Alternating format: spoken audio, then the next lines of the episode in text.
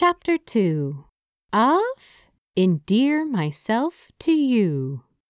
A Good Omens fanfiction. Written by Moves Like Bucky. Read aloud by SkyAsimaru. If you enjoy this podfic, you can check out the original story on Archive of Our Own. If you would like to hear more of my recordings or see some of my own work, you can find me through the pen and screen name of SkyAsimaru. Endear Myself to You. Chapter 2 Summary Crowley wakes up in unfamiliar territory. Warning Parts of this chapter are not safe for work. It includes descriptions of sexual activity. Please utilize headphones if you intend to listen.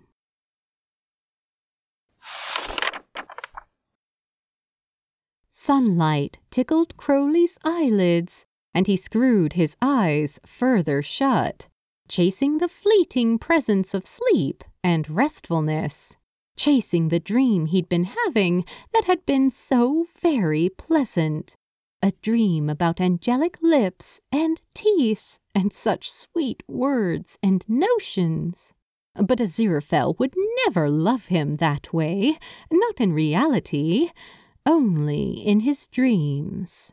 He was aware of a feeling of warmth, of the softness of whatever he was laying on, a gentle rise and fall, almost like something was breathing. He yawned, snuggling closer into that welcoming feeling, resolving to sleep for another twenty years if he were able. There were fingers stroking softly through his hair, a soft laugh. Strange bed, he thought to himself. It took approximately one full minute for his brain to catch up and register that he was sleeping on someone, not something. In fact, a very specific someone. Crowley blinked against the light as he opened his eyes finding himself very clearly in a Aziraphale's back room, held in the grip of one strong arm around his waist, lying on top of a Aziraphale. The angel in question looked down from his book, peering at him over the rims of his glasses as his face broke into a wide smile. There you are. Did you sleep well? Uh, how? Uh, what? Uh, why? This is why I've never gone in for sleep. It's too disorienting, especially when it lasts several days. Days? I've been asleep for days? Crowley's mind was in a panic as he tried to scramble up and off Aziraphale. But Aziraphale kept his arm around him, making escape impossible. Only a few. Really, though, my darling. Very rude to give me a proper snogging and then fall asleep. Aziraphale's eyes had returned to his book, clearly unaffected. Crowley's mouth opened and closed, not unlike a fish trying to find some semblance of water after being thrust into the atmosphere for the first time. Oh, do catch up, beloved. We have so many things to talk about. It would be nice if you could be present for them. Darling, beloved, Aziraphale, what's gone into you? Nothing at all, though you could if you were amenable, Aziraphale said, with an honest to someone blush. Crowley thought he might discorporate. If I. Uh, oh, wait, wait just a damn minute. Just. Uh, what happened? Why am I here? Why are you being. being. affectionate? Yes, that. Do you not remember? The endearments, horrible as they were, at any rate, me pinning you to the fireplace mantel, the whole sneering, outdated love words in my face until I kissed you. Eh, that. that wasn't a dream. Oh, good heavens, no. Aziraphale said with a chuckle, holding Crowley's squirming frame just a bit tighter. I should certainly hope not, at least. Why are you so calm about this? Dearest, I've had three days of lying here as your glorified pillow to come to terms with what happened, and I am and have always been quite fond of you. So if this is the direction our relationship, if you would like to call it that, is going to go in, I am more than prepared. He looked up from his book, meeting Crowley's eyes. I do love you so terribly, you know. Memories came back, less fuzzy as Crowley's mind circled around him. The words spat out with vitriol, their hands clawing at each other's clothing. Aziraphale's thigh between his legs, his moaned confession, their fevered kisses and exploration here on this sofa. And he had, apparently, just fallen asleep in the middle of it all. Just his fucking luck. Oh, God, I passed out in the middle of that, Crowley said, rubbing his face with one hand. Oh, I've been wanting this for centuries and I just fell asleep. It wasn't so bad, you know. It was nice getting to hold you like this. Besides, you seem to be having very, um, pleasant dreams. as Aziraphale said with a snicker. Crowley shifted against him, realizing he was half hard and a little sticky. His horror must have shown on his face.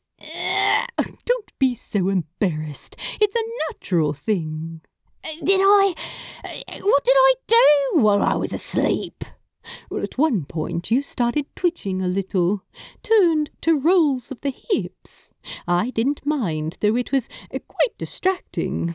I had to banish my effort to be able to focus on my book. Those little noises you were making, whines and moans in your sleep, it was really quite adorable. Adorable? Adorable? Crowley scoffed. I'm a demon of hell! I'm not adorable! Whatever you say, Sugar Plum, Aziraphale said with a grin that Crowley recognized. The I'm being a smartass and a bastard, and there's nothing you can do about it grin. He'd have to change tactics if he wanted to match wits. And now that his mind was catching up to the situation at hand, he knew just how to do that. So, took your focus away, did I? Crowley asked, propping his chin on one hand.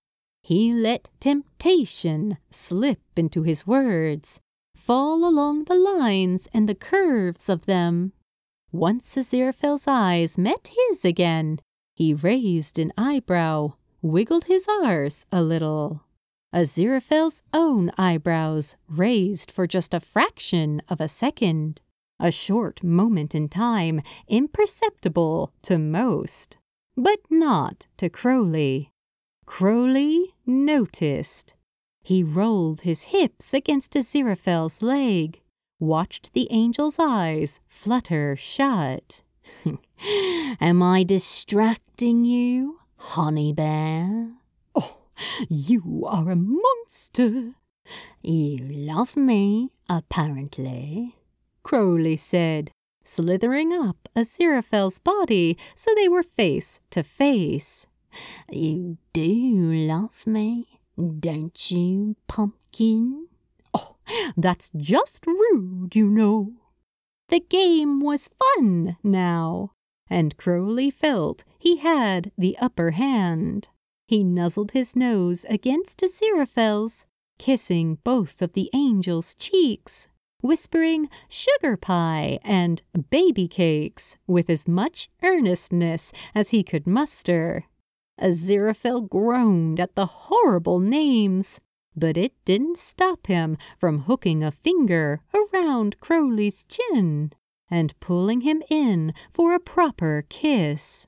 Their mouths slotted together, and Crowley moaned at the feel of Aziraphale's tongue against his, rolling his hips again, cock fully hard and leaking. He had the horrifying realization that he was already close somehow, that potentially being in Aziraphale's arms and kissing him might be enough to make him come in this moment. He didn't have time to be embarrassed about the thought. Aziraphale's book thudded to the floor, and two strong hands gripped Crowley's arse, kneading and pulling, setting a pace to Crowley's grinding. He gasped against Aziraphale's mouth, and the angel's kisses trailed lower. Open mouthed and sloppy kisses were pressed against his neck. Angelic teeth bit into his shoulder. His hands held Crowley steady. Aziraphale would only let him roll his hips slowly, languidly. It was clever and infuriating in equal measure, as the slow build in Crowley's core threatened to send him over the edge. They hadn't even gotten their pants off yet, and Crowley was sure he was about to make a mess of his, like a bloody teenager. Aziraphale! Yes, Schnookums? Oh, don't you fucking. Don't what? Don't do this. Aziraphale gripped him tight, rolling his own hips up as he pulled Crowley down. Insistent and firm pressure against his cock that made him cry out Aziraphale's name. Ah, Christ's sake, Angel! Did you enjoy that, my sugar bear? My cherry blossom lover? Cuddle cake? Oh, if you don't stop that. Stop what? You don't like my names for you, my fluffy wuffy marshmallow? Oh, you're only doing this to be a twit. Maybe, but we are having fun, aren't we? And he was right. Aziraphale's hands were loose on his ass. Crowley had kept his hips moving in the rhythm the angel had set. Infuriating bastard! As if he could sense Crowley's thoughts, he snapped his fingers. Their trousers and pants poofed away, finding themselves very confused at how they ended up cleaned, pressed, and folded on a table on the other side of the room. Ah, Angel! Crowley groaned at the feeling of skin to skin contact. Aziraphale was still smooth and effortless, but so soft and silky. There was a smattering of white blonde curls at the apex of his thighs, and they tickled Crowley's cock in just the right way. That's it, darling. Aziraphale sighed as his eyes fluttered shut. Crowley rutted against Aziraphale, dragging his cock through those curls, making them sticky with precum. He wouldn't be able to hold on much longer. Aziraphale, bastard, I'm.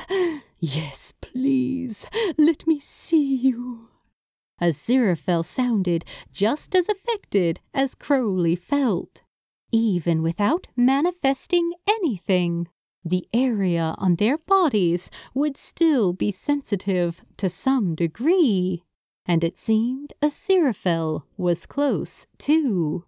A few more thrusts against Aziraphale, and Crowley came with a strangled cry, spilling out onto Aziraphale's stomach, soaking those white blonde curls between the angel's legs.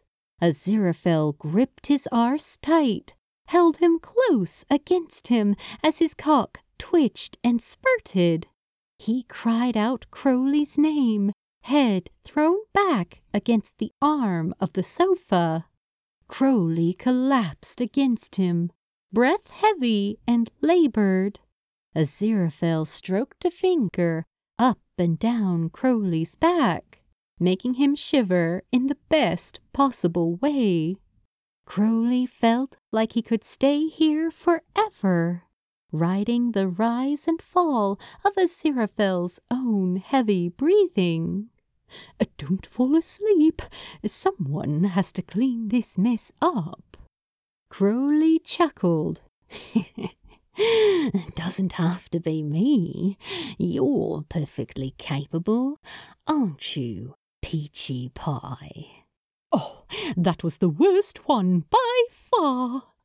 I would just like to point out that you started it. I suppose I did. Aziraphale laughed, running his fingers through Crowley's hair and kissing the top of his head. It can wait, though. I'd just like to be here with you for a moment. Yeah. Crowley nuzzled further into Aziraphale's chest. Yeah, sounds good.